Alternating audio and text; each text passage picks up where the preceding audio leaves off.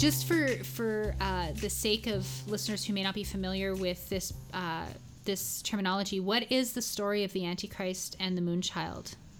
Well, um, anybody who's at least heard about things that happen in Secret History of Twin Peaks, there's some mention of the Moonchild mm-hmm. in specific regard to Aleister Crowley, right? Um, who's a magician and an occultist, which I think it's interesting that yeah. Dale's uncle is called Al, yeah. the magician, yes. and just pet theory. Um, but there's reference to that, and the moon child is essentially um, another term for the Antichrist in Aleister Crowley's um, Bible, as it were. Yeah. The idea being that this child would be born in in religious practices. The Antichrist is born of a jackal. Okay. Um, so there's that particular element, but I don't think that really shows up here. The moon child seems more to be something that's summoned, mm-hmm. um, and really is the idea in that in the secret history they talk a lot about the moon child would be fought over by the magicians of the White Lodge and the magicians of the Black Lodge. Right. So I really think that imagery fits him yeah, who else? who else is that gonna? Who else is that gonna be about, yeah, right? Because yeah. as soon as he comes to Twin Peaks, there's there there seems to be the the and you mentioned it earlier that this all happens in a very condensed period of time and that could be a result of the the intensity of that experience is related to the fight over Dale that is happening um, between the black and the white lodges, right? Yeah. If he is if he is the moonchild or if he is the the antichrist. And he's always so drawn to the extremes. Right. He doesn't see areas of gray even right. though he is a living gray area. Yes, exactly. Um, so that's all that's all well and good and and a very interesting theory that uh, like we said we've encountered it before it's not uh, we we are not the progenitors of this theory but but it is something really interesting that I I kind of like it's interesting in this book. I think if Mark Frost were the one handling this, I could see it being much more linked to the Moonchild aspect because he seems to be more interested in the occult, just based yeah. on on secret history.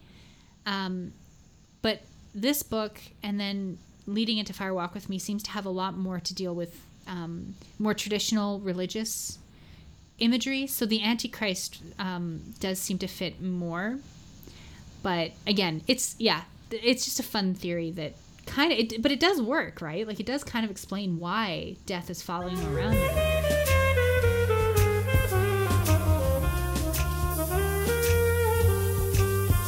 There's one um, section of time where he's really depressed. Mm-hmm. He has mm-hmm. a couple segments of depression mm. in the story, and he's he goes looking for um, a healer. He yes. says, and he tries a bunch of different religions, yeah. and there's some pretty good religious jokes in there, yeah, um, which I can appreciate. and uh, then the very last place he goes is to see a Native American shaman, and the shaman laughs at him. Right. When he says that he feels like he's been cursed by evil. Yeah. And after he's laughed at, then he sort of feels better about it. I kind of, when I read it, I'm like, it put him in perspective like no you're just a dude like you're not cursed by anything yeah just have some have some humility you're you're not that special that evil is haunting you which doesn't go with the rest of the text but i think it was perhaps comforting to him to think like oh no the, this this real holy man could see through it and he he's not worried you know he laughed especially because it seems that the only real religious perspectives he puts any stock in are those of Native Americans. Yes, mm-hmm. exactly. Well, and the well, and, and the yeah, Tibetans, Tibet. but yeah, yeah. Um, but I guess the the Native American perspective on religion or the theology would be the closest thing on this continent that we have to that kind of um, holistic Tibetan uh, worldview. Yeah, like a yeah. shamanistic yeah. kind of yeah way. Yeah, yeah. Um, so maybe that's why. Maybe his early experiences with religion being, or the ones that speak to him the most, are these Native American traditions, and that's what, what why he ends up being drawn to Tibet.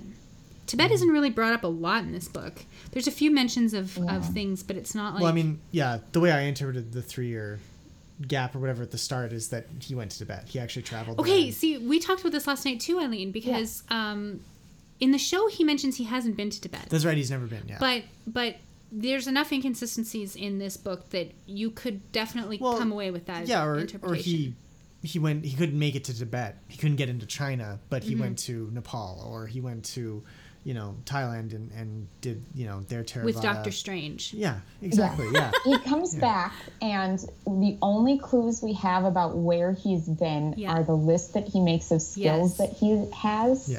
And there's a couple things in there, namely bread baking yeah. and rice planting. Right. That we thought were intriguing. So we thought, okay, if he he hasn't gone to Tibet, where could he have gone in the states? And so um, Texas is one one state where they plant rice. Um, California is another. There definitely is in the southwestern area of right. the country very um, prevalent Native American influence, yeah. mm-hmm. as, and especially at this time um, with larger reservations such as they were. Yeah. Um, and I also think there's another portion of the book where he says he spent some time in a um, mountain village. Right. Mm-hmm. And that's really ambiguous because there are mountain villages in the States, but when you hear mountain and village, yeah, you're thinking Eastern. Yes, yeah. of course. So I mean, I think it's ambiguous enough that you could read it either way. He he maybe maybe, and we haven't gotten into this yet, but we will. That maybe the the Dale Cooper in the book did go to Tibet, while the Dale Cooper in the show didn't, and they can exist simultaneously. We'll get there. We'll get there. Um, but but but it's possible that he did. Um, like we said, maybe he spent some time in in New Mexico or Southern California or some place where he could have learned to bake bread and uh, plant rice and sit in oh, small nice. rooms. Um, and these are areas that are heavily, heavily uh, referenced in the Secret History of Twin Peaks, in um, a lot of the UFO lore. Um, it's just a very potent area of the world, mm-hmm. right? So I think that's de- that's definitely an option if we if we view him as we do from this TV show, having not left the continental United States, then that would be my guess is where he where he went. But it's open to interpretation. Yeah, I think it's it's, it's interesting. I, I like I really liked that that he just came back a changed man. Yeah. Three years later, yeah. and you're like, just it doesn't matter. It's, yeah. This is the new enlightened Dale. Right. It was nice. Yeah.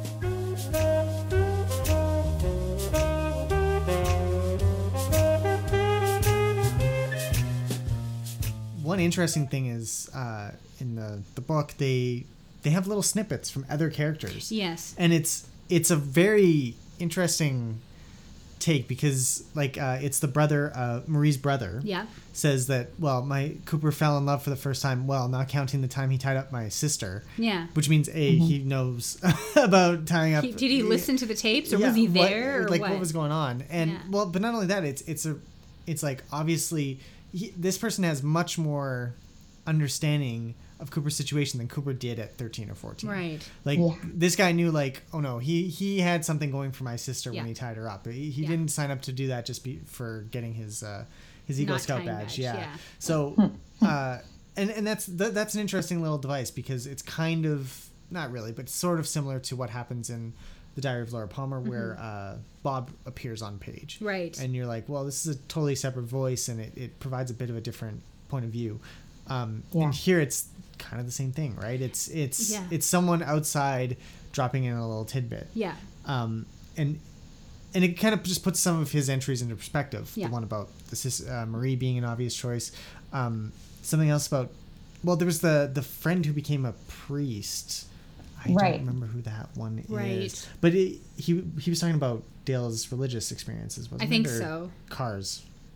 Maybe yeah, something about a, a, Dodge Dart. Yeah. Yeah. Yeah. And then right. there's the one um, w- with his roommate from college, right. Howard, Howard, who ends up going into the military. Right. Yeah. Yeah. That's right. Yeah. And yeah, and they, they kind of provide little juxtapositions and stuff. The, yeah. the, my favorite one is Diane's though because oh, yeah. in in the book we get confirmation that Diane exists. Yeah. She speaks to us. Yeah. Well, on the page. Yeah. Um, and that's the the he. Uh, uh, okay, Eileen mentioned that about halfway through the book he starts addressing his tapes to Diane, and they stop taking on that that like personal diary angle and start becoming more of his like job journal kind of thing. Um, and at this point in the story, he asks her on a date, and they do. They go and they have uh, Peking duck. Yeah. And the way that Diane describes that experience, um, it's quite suggestive, is isn't it? Let's find that. Like we should right. find that. Mm. Diane says, Special Agent Cooper, Dale, and I had dinner once. We ate Chinese. We had wonton soup, egg rolls, and Peking duck. That's the one where they inflate the bird with air, swelling it to over double its original size. Without a doubt, the most delicious skin I've ever eaten, firm and at the same time delicate. And the meat itself takes on a flavor when slid into the mouth. Well, I couldn't get enough of it. Uh, what are you talking about, Diane? What are you really talking about? I wonder. She's having the most erotic experience With she's ever duck. had while eating ever... food. It, it's either an erotic food experience, which fits in very well with um, Coop. with Coop and and just uh, Uncle Jerry and his blancmange yeah. pudding, um, and the smoked, smoked cheese, cheese pig, pig yeah. um, or this is this is code for yeah. Coop's dick. Yeah. I mean, yeah. let's just let's just be frank about it. it's that it. delicious. She'd go back yep. for more. I think swells up to twice its size. Slide it into the mouth. It's very suggestive, yeah. um, and that is something that uh, I think people might be uh, put off by, especially people who don't believe that Diane exists.